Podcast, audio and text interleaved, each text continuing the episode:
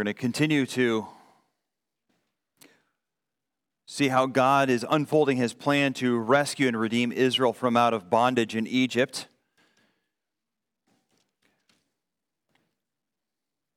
Of course, the main, the main story, the main hero, the main protagonist of this book is God Himself as He reveals His name, as He shows us who He is. He's a redeeming God, a saving God, a God who moves to rescue His people, Israel. So, just to think in terms of timeline, in chapter 2, Moses' birth happens about 80 years before the burning bush, where God commissions him and sends him back to Egypt to rescue the people of Israel, or to be his agent who rescues the people of Israel. So in chapter uh, 2, verses 1 through 10, that's the first few years of Moses' life. Verse 11 starts and fast forwards 40 years into the development of Moses as he is um, being prepared to be God's agent of rescue. If I just to ask you, are you willing to suffer for God to use you? Are you willing to be an agent that is at God's disposal regardless of the cost? I think Moses in this text, text pays the cost of being God's servant. As God's appointment of him as his agent of rescue. You'll see in the first series of verses, he tries to rescue Israel, probably a little bit by taking things into his own hands. You'll see how Israel responds and then we'll see once again how in exile Moses tries to be a rescuer. So let's begin reading. I'll read verses 11 down through verse 22. One day when Moses had grown up, he went out to his people and looked on their burdens, and he saw an Egyptian beating a Hebrew, one of his people. And he looked this way and that, and seeing no one, he struck down the Egyptian and hid him in the sand. When he went out the next day, behold, two Hebrews were struggling together. And he said to the man in the wrong, Why do you strike your companion? He answered, Who made you a prince a judge over us? Do you mean to kill me as you killed the Egyptian? Then Moses was afraid and thought, Surely this thing is known. When Pharaoh heard of it, he sought to kill Moses, but Moses fled from Pharaoh and stayed in the land of Midian. And he sat down by a well. Now the priest of Midian had seven daughters, and they came and drew water and filled the troughs to water their father's flock. The shepherds came and drove them away, but Moses stood up and saved them. By the way, that, that word for saved right there is the same word you'd use for the salvation that Christ has given to us. Save them and watered their flock. Verse 18 When they came home to their father Reuel, he said, How is it that you have come home so soon today? They said, An Egyptian delivered us out of the hand of shepherds and even drew water out for us and watered the flock. He said to his daughters, Then where is he? Why have you left the man? Call him that he may eat bread. Moses was content to dwell with the man, and he gave Moses his daughter Zipporah. She gave birth a son, and he called his name Gershom, for he said, I have been a sojourner in a foreign land an exile, a pilgrim, a wanderer without a homeland. When you look at this text, it, it lays out for us how God is preparing Moses. Uh, in some ways, I, I, think even as a child reading this story, there's so much that is, is present that you do see, and so much that could be missed, that's subtle, that Moses is doing to um, equip himself and to become the man that God wants him to be. Maybe if we if we outlined it in the three episodes, it would be helpful in terms of just looking at the text well. In the first episode, he rescues a Hebrew from an Egyptian. Look down in verse 11. One day when Moses had grown up, he went out to his people and looked on their burdens, and he saw an Egyptian beating a Hebrew, one of his people. And he looked this way and that, seeing no one, he struck down the Egyptian, which means he killed him, struck him to death, and then hid him in the sand. I asked you at the beginning, what would you do, or would you be willing to suffer if God called you to a task that required suffering? I think one of the problems in our American church is there is so little suffering, we don't know how to deal with it when it comes. Uh, very little in our Christian faith requires courage or sacrifice. And I'm not particularly asking that, you know, we go and cause personal affliction by being stupid. You know, don't go into Walmart and just start yelling at the top of your lungs that you're all going to burn in hell if you don't trust Jesus. I'm not recommending any crazy, um, unhelpful ways of ministering. But is it possible that in a text like this, not only do you see, do you see God's hand moving and preparing his agent, but you recognize that that's not always pleasant for the agent? It's not always pleasant for the instrument in God's hands. And that God actually asks of us as he moves his world to graciously respond by putting ourselves at his disposal by joining him in his cause gladly, despite the cost. I think you'll see that with Moses, that's the case.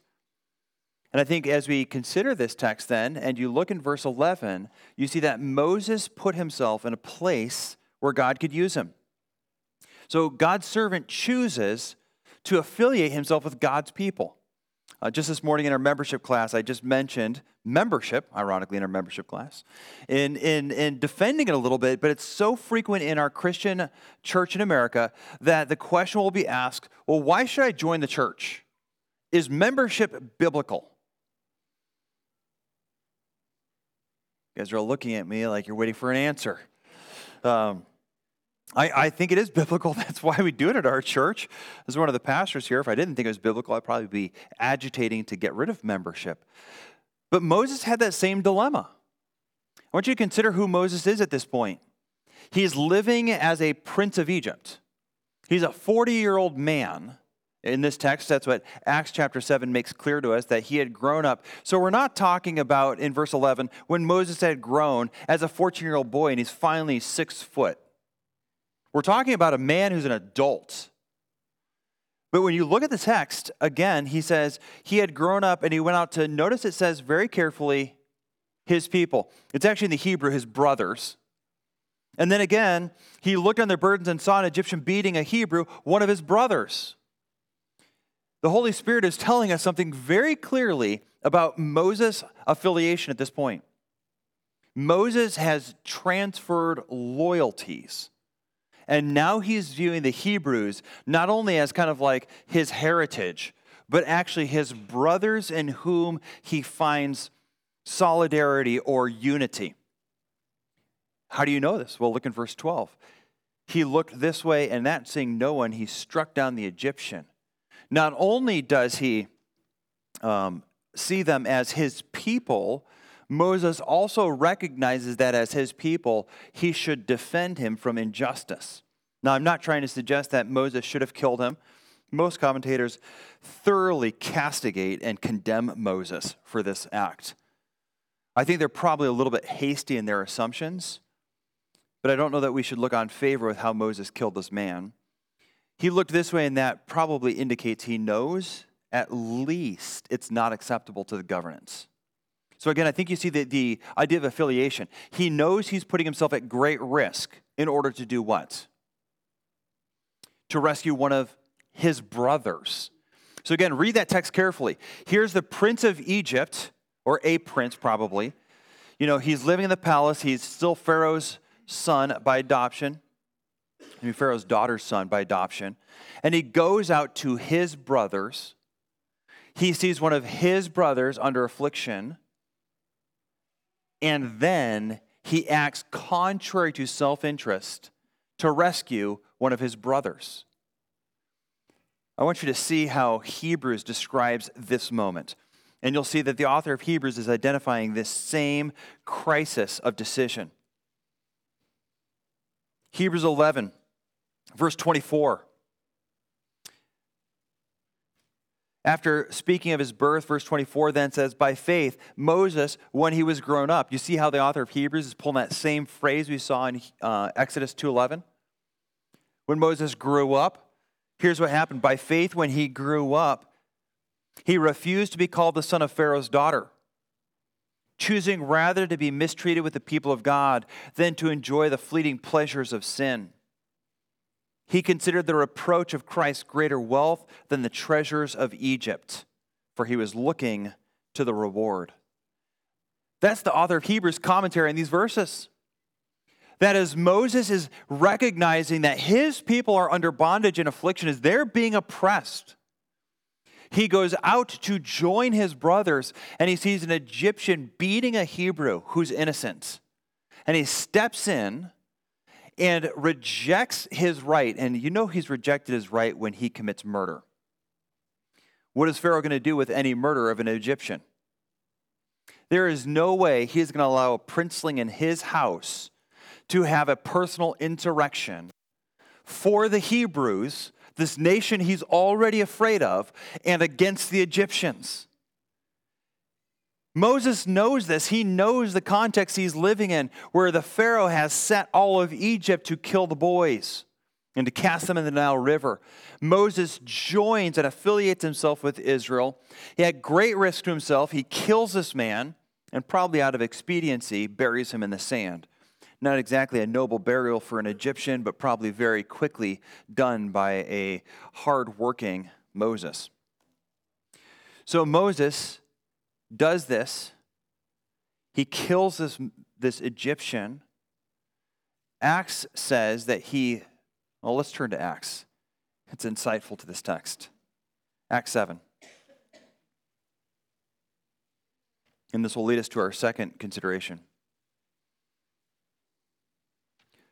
Because you might want to ask this question what was Moses actually thinking about himself?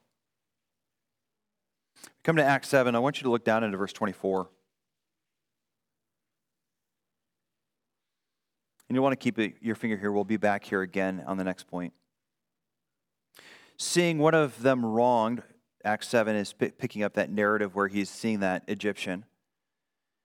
He defended the oppressed man and avenged him by striking down the Egyptian. Verse 25 then gives us insight into Moses' thoughts. He supposed that his brothers would understand that God was giving them salvation by his hand. But they did not understand. So, isn't that interesting? Here, Moses is looking, he's affiliating himself with Israel, he's considering them his brothers, and he's recognizing God's role for him. Who's told him? We haven't had the burning bush yet. This is something God is moving in his heart, and it's silent in Scripture as to how this is happening. But understanding God's movement through history on how God has providentially put him in this place, in this palace, and he's rejecting the pleasures that are offered to him and joins himself to God's people, he also joins himself to their afflictions, to their burden. And now he's saying, But God might give salvation through me, so I'm going to step up. Having done all that, I would just suggest to you it seems as though, by Israel's response, that Moses is perhaps a little bit too early. That, it, that Egypt isn't, or excuse me, Israel is not ready to receive him. God has not yet moved in Israel to open their arms to him. And so, in the providence of God, Moses is poorly received. Let's just start with this thought Moses is identified and honored in both New Testament texts, Acts and Hebrews, for choosing to bind himself to God's people. Just let that sit for a little bit. Affiliation with God's people is so critical to the New Testament that it's preaching it from Moses' choice to choose to be with and associate and suffer under, under the hand of the Egyptians because he, he was to affiliate with God's people. Having said that, how did Israel respond? So that's like episode one, he saves a Hebrew from an Egyptian. Episode two, he's going to save a Hebrew from a Hebrew. Look at verse 13. He went out the next day. I'm going to take that literally. Like we're talking 24 hours later. He's like, okay, I'm going to go and see if there's any more rescuing needed. Right? Like, I'm going to put on his little police hat, little plastic badge. He's going to do this sheriffing. He's going to make sure nothing bad happens. He's already, he's already seen the plight and the burden and, and the bondage that Israel's under, and he's rescuing people. Verse 12, or excuse me, verse 13. And he went out the next day. Behold, two Hebrews were struggling together. And he said to the man in the wrong, Now, I just want to suggest to you, since the Holy Spirit is inspiring this, the man is actually in the wrong. I've heard a couple commentators kind of like squish this one out as though he's just, you know, kind of putting his nose in business where it doesn't belong. Again, he's seeing his job as one of rescuer, a lowercase s savior. Why do you strike your companion? The man who is in the wrong answers, Who made you prince and judge over us? There's a lot of irony there, isn't there? Who has done this thing? Well, at this point, I, you know, Moses hasn't received his commission from the Lord. He hasn't been to the burning bush. But you come to chapter 18, guess where Moses is? He's sitting in front of Israel. Guess where Israel's at? They're waiting to get him to answer them as judge. And Moses' father in law will meet in just a moment is saying, Hey, Moses, this is too much for you to do. They're waiting around just to have a chance to talk to you. You need to divide up the burden because Moses is sitting as prince and judge over all of Israel. And God is telling us that He had already established and is already strengthening Moses for the task. You're seeing the growing burden of a man called to ministry who has yet to be appointed by God to the ministry. So, what does he do in verse 14? Do you mean to kill me as you killed the Egyptian? Then Moses was afraid. Acts 7:35. I hope you kept your finger in Acts. Stephen narrates. That's a sad commentary on Israel. Israel throughout its history struggles with this. In fact, Jesus and John both make the point. You know what Israel did with the prophets, right? And Jesus makes the point in the Sermon on the Mount. Rejoice and be exceeding glad when you are persecuted for my namesake, for great is your reward, because this is what they did to the prophets who came before you. How did Israel treat the prophets? They killed them, they rejected them. And here's their first prophet. How did Israel treat this first prophet they've ever had? Acts 7:35. This Moses whom they rejected saying, Who made you ruler and judge? This man God sent as both ruler and redeemer by the hand of the angel who appeared to him in the bush. So, so Stephen puts two things together. The first one, though, is the rejection. The second one is the burning bush. Israel rejects him, God appoints him. And Stephen is saying, he's preaching Christ right? He's saying, You've rejected Christ. And they're like, What? We wouldn't reject a prophet from God. Stephen's like, Oh, really? Let's go through this here. And he starts preaching to them about Moses. He says, Moses came as God's deliverer. And he rescued you from the Egyptian. And he buried him. And what did you do? You. Except it doesn't say singular, it's they rejected him. Right? They rejected him. So you look in verse 14 when he says, Who made you prince and judge over us? Stephen says the nation was speaking through this man. He is rejected by the people he came to rescue. Now, again, if I ask the question, Are you willing to suffer if God calls you to it? I think all of us want to be like, Yes. Moses at this point realizes that both mission and life are in jeopardy and flees before Pharaoh can kill him. Now, just to unravel that a little bit, there's no doubt that if they're missing a, a taskmaster, that they're going to send out some type of tribunal investigator type of person. Well, it's common knowledge, apparently. And if this guy is willing to mouth off to Moses like this now, when the investigator comes and puts the, the pressure on him, there's no doubt that he's going to cave and throw Moses under the proverbial bus chariot if we want to be a little more timely. Right? Like, there's no way Moses is going to survive an investigation. And certainly he didn't. Pharaoh found out it was Moses. Moses is in the land of Midian. So we have Moses acting as a rescuer on day one. Literally, the next day, he's once again rescuing. This is God stirring up and preparing a man for ministry. This is God providentially moving on and putting burden on Moses so that when he acts, even Stephen is saying, it is clear that he recognized that God had appointed him for the salvation of Israel. Now, again, I don't want to be too critical of Moses because I don't think the text in Exodus leads us to be critical of him. But Stephen says he supposed that the people would know. It's interesting when God calls Moses to the burning bush, he says, The people won't accept me. Like Moses had probably a misplaced confidence that the people would accept him. And then he has a misplaced doubt that they won't accept him after the, after the Lord sends him and commissions him. And I would just suggest to you all that if God has called you to a task, he doesn't necessarily call you to success. Those are not the same thing. I mean, have, have, Isaiah's call to me is one of the most powerful calls in all of Scripture, where he sees God and he, he falls on his face and he says, I'm a man who deserves to die because I have seen the high and lifted up holy God. And then, then as God commissions him, he says, and I'm paraphrasing here, the more clear you make the message, the more muddy their understanding will become.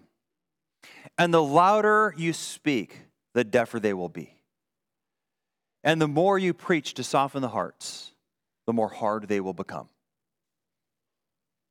Now go, Isaiah, and minister. Who wants to minister to that church? It's like the less you preach, the better they are. The more you preach, the worse they become. God calls, He doesn't always call us to success. And here he's summoning Moses, burdening Moses, and moving through providence to lead Moses to his place of ministry. Come down with me to verse 16. We'll see the third and final moment of salvation for Moses. Moses fled from Pharaoh in verse 15 to the land of Midian, and then he sat down by a well. Wells seem to be very central to the Old Testament patriarchs, don't they? They live in this arid desert land. Now, the priest of Midian had seven daughters, and they came and drew water and filled the troughs to water their father's flock. The shepherds came and drove them away. But Moses stood up and did what? That's that same word for salvation that you would find for God's work of salvation. In fact, it's used of Exodus 14, thus the Lord saved Israel. The term for salvation, it would be the, that part of Jesus' name, that, Yeshua, where it's Yahweh saves, that Shua sound there for God's salvation. And if you were to consider this thought for a moment, we recognize that Moses meets his bride at a well. Who else met his bride at a well? You guys remember the story of Jacob and Rachel? Where Jacob, after leaving his family, is heading towards Uncle Laban's house. And he's there and he meets some shepherds and he's sitting there at the well, and along comes Rachel. Like love at first sight moment his future bride to be, his beloved Rachel. And he takes care of her, meets her, he hugs her, and she introduces him to her dad, Uncle Laban. Or maybe you remember the story of Isaac and his wife being found where? At a well. Apparently, wells are the place. If you're single, go to the well. You find a wife. I don't know what it is about these things. But even if even to move forward a little bit more, can you think of another man who has an important meeting at a well? In John chapter 4, at Jacob's well, Jesus has a meeting with a woman, an outcast woman who maybe she's coming to the well to meet a man because she's struggling with her relationships with men. And there, Jesus ministers a sweet gospel of salvation. Does anyone thirsty? You'll never be thirsty again if you drink the water, the living water that I can give. And she trusts and is saved, goes and gathers her whole town to come back to the well. This is no accident. God is establishing Moses' credentials so that the very people who rejected him would see that he stands along with the patriarchs, along with Isaac, along with Jacob, having this moment at a well in which he saves people and it ends up being his bride and her six sisters. There's only that happening there. You'll notice that Moses becomes a shepherd. I don't think there's like massive theological significance, but I don't think it's insignificant either in this. Consider this as you read through the text. Moses joins them, he joins his father in law. Right? He, he verse 22, Moses is content. It's not like, well, fine, if you if you you know pose, I'll stay. There's more like this is a decision to join them. Do you remember what the Egyptians thought of shepherds? you recall in, in Genesis, I think it's around chapter 39, as Jacob's coming down to move to Egypt, Joseph says to him, Hey, tell Pharaoh you're a shepherd because they despise shepherds. When they meet with Pharaoh, they tell Pharaoh, and this is Exodus, uh, I'm sorry, it's Genesis 46 and, and then Genesis 47. And he says, it says to Pharaoh, I and my fathers were shepherds. And you think about that, that's true, isn't it? Going back to Abel. What did Abel do? Was a shepherd. What did Abraham do? The shepherd. Jacob, shepherd. They're shepherds. What was Joseph up till now? He's a prince. This guy doesn't fit. Like something, something doesn't match her. Shepherd, shepherd, shepherd, shepherd, prince. And now he's going to be a shepherd. And for 40 years, he's going to learn to lead sheep. Isaiah 6, uh, 63, verse 11 says that he shepherded God's people through the waters. If you think about shepherds and leaders of Israel, you can't help but think of David, the sweet psalmist of Israel, who even after he killed Goliath went back and tended his father's sheep. It's no surprise then that when Jesus teaches us in John 10, he says, I am the good shepherd. I lay, my, lay down my life for the sheep. Moses is being qualified by God's providential hand to raise up a leader. Not only just a leader, but a leader that Israel would look at and see this pedigree, whether it's through the incidentals, these providential happenings where he meets at a well and saves people, or whether just joining the patriarchs as a shepherd who knows how to care and lead God is qualifying and raising up this man. We don't know a lot about Jethro, his father in law. Here he's named Reuel. Maybe it's a family name, perhaps. Perhaps a patriarch of the family, but I would, th- I would think family name, kind of like a tribal last name. And he gives his daughter to Moses. And I want you to look at Moses' last words here recorded in this text. She gave birth to a son. He called his name Gershom. For he said, I have been a sojourner in a foreign land. I always get a kick out of like Old Testament names because they actually mean stuff, but they don't mean like wonderful things. like, we don't even know what our names are. And if you go to some like cute store, they'll tell you your name means wonderful things. It probably doesn't. So but we'll say it does. Gershom. I'm in exile. Well, what is he in exile from? You think where Moses is at this point? Moses has been rejected by Egypt. Egypt wants him dead. The Bible says that he chose the affliction with God's people rather than to enjoy the pleasures. It says of sin. I don't know that necessarily we should think of that as some type of like lewd or crass sin, but just the choosing of affiliation with Egypt rather than God's people would have been sin. And rather than all the accoutrements, the wealth, and, and the power that that offered, it was better for him to join God's people, whether it cost him his life or not, than to continue being in Egypt. He's rejected by the Egyptians, and he's in exile from his people. Like, to me, it's a little bit of a sad name. It's kind of like, I don't belong. What's your name? I don't belong. Oh, okay.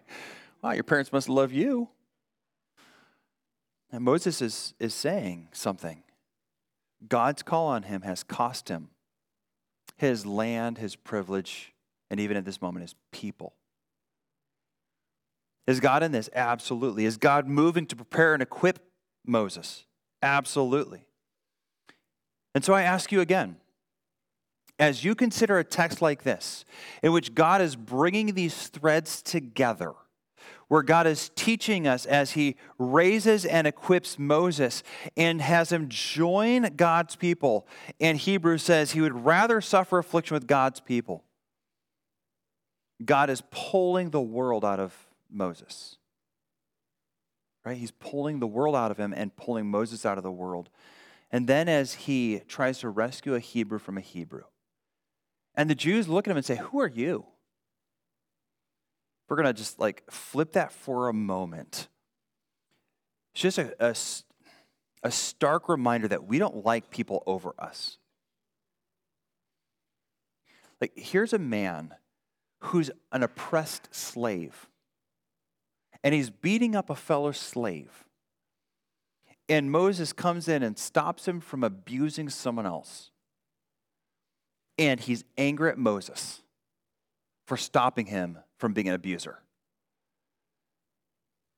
I don't know if you've ever identified yourself with that guy, but his response to Moses is not only faithless, he counterattacks Moses and he expresses to us our own reflection. We love independence, we hate authority. It doesn't even matter if it's God's authority. We do not want to be told what to do. And our nation leans into that. Don't tread on me. You don't tell me what to do. You're not my boss. Moses is rejected as leader. And even in doing this, you can see the scars are still felt 40 years later at the burning bush. It hurt. It cost him. And we move forward into Midian. And there's this, I mean, consider where Midian is. It's in the Arabian desert. And the first thing Moses does in a desert is to do what? You go to a well, you're thirsty. And there he saves. This is also where, in the burning bush episode, God brings all of Israel back to that mountain, Sinai. So he's shepherding right where God is going to bring his people. He's going to spend 40 years, probably as somewhat of a nomad, scouring the land, and then he's going to go get Israel and spend another 40 years here in the desert. God is equipping him to know how to live in the land, to know how to move in the land, and how to lead flocks. Sheep for the first 40, the sheep of Israel for the next 40. God is doing all of this to equip and prepare Moses. I want to take you as we conclude here to Hebrews. And I want you to consider what Hebrews then and does with this and how it preaches this reminder to join God's people and suffer with them. Look with me in Hebrews 10.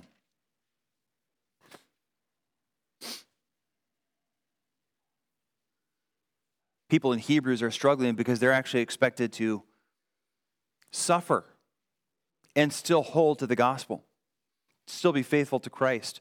So you come into Hebrews 10. I want you to look down into verse 32. Recall former days. Hebrews 10:32 starts, when you were enlightened and endured hard struggle with sufferings. So he's just building a timeline here. Hey guys, I want you to look back and remember you got saved, then what came? Hard struggles and sufferings. This is so different than often we hear the gospel taught. Right? The order matters. You're saved, and now you live this blessed life, and no problems come, and it's going to be wealth and joy. Your kids are going to obey you. You're going to have a great job. That's not at all what he says. You are enlightened, you're saved, and then there's hard struggles and sufferings. Verse 33 sometimes being publicly expo- exposed to reproach and affliction, and sometimes being partners with those so treated. For you had compassion on those in prison, and you joyfully accepted the plundering of your property, since you knew that yourselves had a better possession. an abiding one. You can almost see how he, he'll begin thinking about Moses as he's writing that. Here's what happens he chooses to put his lot in with God. It says, by faith, in chapter 11. This is probably, in some ways, that personal crisis moment of Am I going to follow God, to join with God and get all of the good and the affliction in this life with a promise and the hope of eternal life? And the, the author of Hebrews is preaching don't let go, even when it's hard. Then you come to chapter 11, and just to reread and make it clear to you, look with me in verse 24. By faith, Moses, when he's grown, refused to be called the son of Pharaoh's daughter, choosing rather to be mistreated with the people of God than to enjoy the fleeting pleasures of sin. By faith, he chose this. By faith, that it was better to be God's people than to live in palaces with pleasure. Right? It's by faith that that perception comes. By faith, I know it's better to be God's people than be a prince. Verse 26, he considered the reproach of Christ. Now, this is fascinating. Where is Christ in all of this? Right? Like, he's going to Exodus 2. And as Moses is considering to affiliate and to join with and to become part of Israel. He's saying he chose to suffer with whom? With Christ. And I think there's probably some sense in which Israel, as God's people, represents not merely God and God's people, but God's chosen servant, the Messiah. That is, throughout all of history, it seems as though God's people in New and Old Testament are unified with Christ. So we could say, I mean, Christ says something like this, but we are completing the sufferings of Christ. That's how the New Testament describes it. Probably the clearest example, just to make it really plain, is in, in Acts, where the Apostle Paul is, well, at this point, he's not the apostle. He is persecuting the church. And Christ says to him, Saul, Saul, why are you persecuting didn't say the church. What does he say? Me. And so, as this choice to affiliate with God's people is, is pressed on Moses, and by faith he joins God's people and he suffers with them, and he becomes one with the people of God, he's also one with the Messiah that arises from the people of God and stands with them. But I want you to come forward a little bit further into Hebrews. Look with me in chapter 13.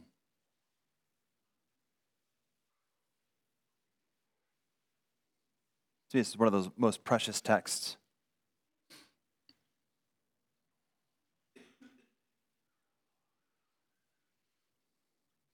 Verse 12 of Hebrews 13. Jesus also suffered outside the gate now, there's, there's, there's a point of removing the sacrifices out of the camp to cast them aside. It's a sign of being excluded from the accepted people. It's a sign of the rejection of our Messiah. It's a sign of his shame. Verse 12 Jesus suffered outside the gate in order to sanctify the people through his own blood.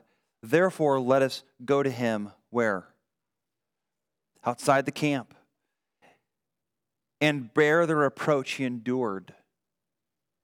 Now, when I consider what Moses did and I see how the New Testament preaches to us, Moses' life is not only just an expression of God's magnificent mastery over every moment of Moses' life, it is also a call to join with God's people and to embrace God's people as Moses did, or as we see the Savior doing, and Moses by extension, to choose Christ and affliction. To choose Christ and shame. So Christ is where? In this text, he's outside the camp.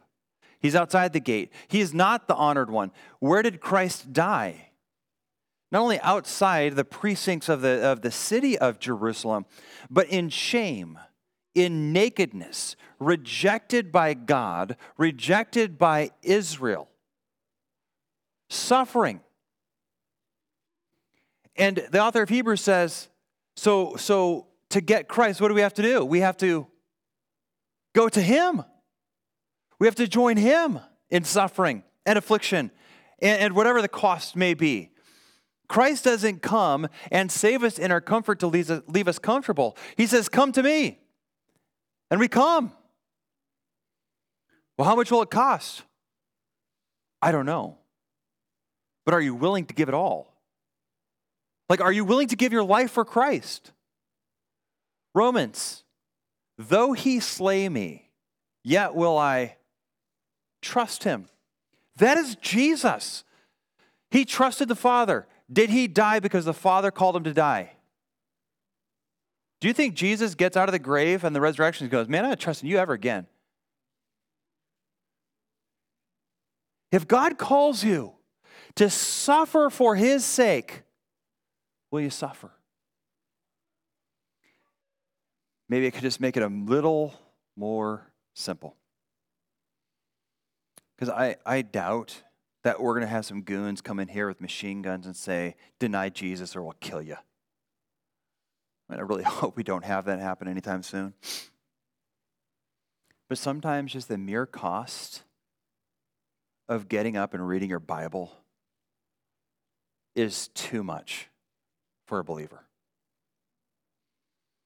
Sometimes the boldness to speak up when someone makes light of the gospel or inquires of the gospel in a way in which you know you're not really being asked. Sometimes the boldness to speak to a neighbor who is needing hope and you just give them I'll pray for you words rather than, you know, if you really want hope, I'd love to share with you about Jesus Christ. Our words we know will probably bring shame, or at least risk it. And so we say nothing. Sometimes we're afraid to talk to our own children because we're afraid they don't know Jesus, and we don't want there to be division in our home.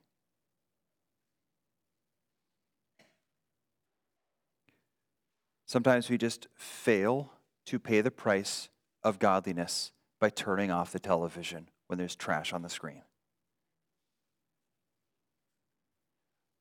That Christ has not called you just to be comfortable and slap a little bit of Jesus on top of everything and you're going to be good. He says, Come, join me outside the camp in this place of affliction. And we look at how God called Moses out of Egypt to join God's people, to suffer affliction with them, so that he could call them out of affliction into the, the, the lane of promise. You don't get to B unless you first go to A. Some of you desperately want God's best for your life. God's best for your life might not be the most pleasant thing. Are you willing to start by doing what God has called you to do? I mean, sometimes I'm just looking at the men in the room. Sometimes it means you just have to lead your home. And it starts by leading yourself, doing right.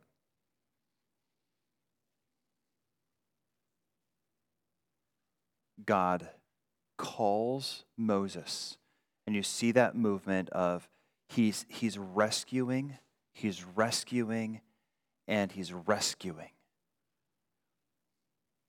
And at the end, where is he? He's a shepherd. He's got a sweet wife, but he's got no people and he's got no nation. He says, I'm an exile. I'm a pilgrim. And you know what? That's exactly what the New Testament calls us. We are pilgrims, we are sojourners. This land, as the song says, I know it's a little bit, maybe not the style song we sing here very often. This world is not my, I'm just passing through. Is that true of you? Are you willing to go to Christ? Let me just urge some of you who are not believers. Christ doesn't call us to affliction, he calls us to himself. Trust Christ. Go to Him. Jesus may come with affliction. You may have a hard time if you come to Jesus, but Jesus is worth it. Jesus is all glorious. Do you think Moses in heaven right now is regretting going to Israel, to joining the people, to calling them his brothers, to suffering affliction? Is he in any way saying, Yeah, I probably shouldn't have done that? Maybe about the murder. But do you think he regrets joining God's people? So while in this life we are called to suffer with Jesus, Hebrews is clear, both with Moses and Jesus, the promised end of God's people is sweeter by far than the suffering of today. I don't know what it, what it costs to follow Christ for you. I don't know what family affliction, what sorrows and relationships, what financial burdens it will bring. I know without any doubt that Scripture says it is worth it. Come to Jesus today. Don't hold back anymore. For those of you who are Christians who have navigated your life with comfort and ease, your entertainment is about what makes you enjoy life, and your Savior is not pleased with you. Just choose to follow Christ. Let's pray. Father, thank you so much for your word. Lord, I pray that in all areas of our life we would pursue Christ likeness no matter what it costs us personally. More than this, Lord, I ask that you would save those who are unwilling to be affiliated with Christ and his people because they know that there's cost in it. And they are neither willing to give up independence nor are they desiring to pay the cost. Lord, I ask that you would give them a captivated heart by Christ, that they would see how good and sweet our Savior is. And he has never called us to suffer where he has not first suffered.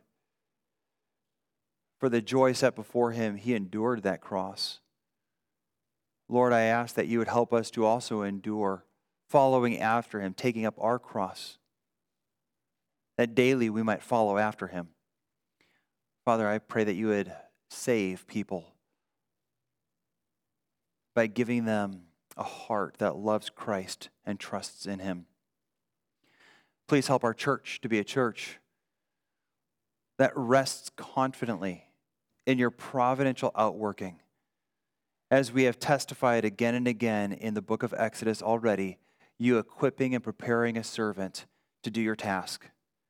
Seeing how your hand has intricately woven together the life of Moses, and knowing with a certainty that that same hand is knitting together our lives, bringing about circumstances and events and moments, not only for your glory, but that we might honor you in those moments as well. Lord, help us to be people who are confident that regardless of what has happened in our life, you are moving with purpose to produce good for those who love you and glory for your Son. Lord, give us rest in this, we pray. Amen.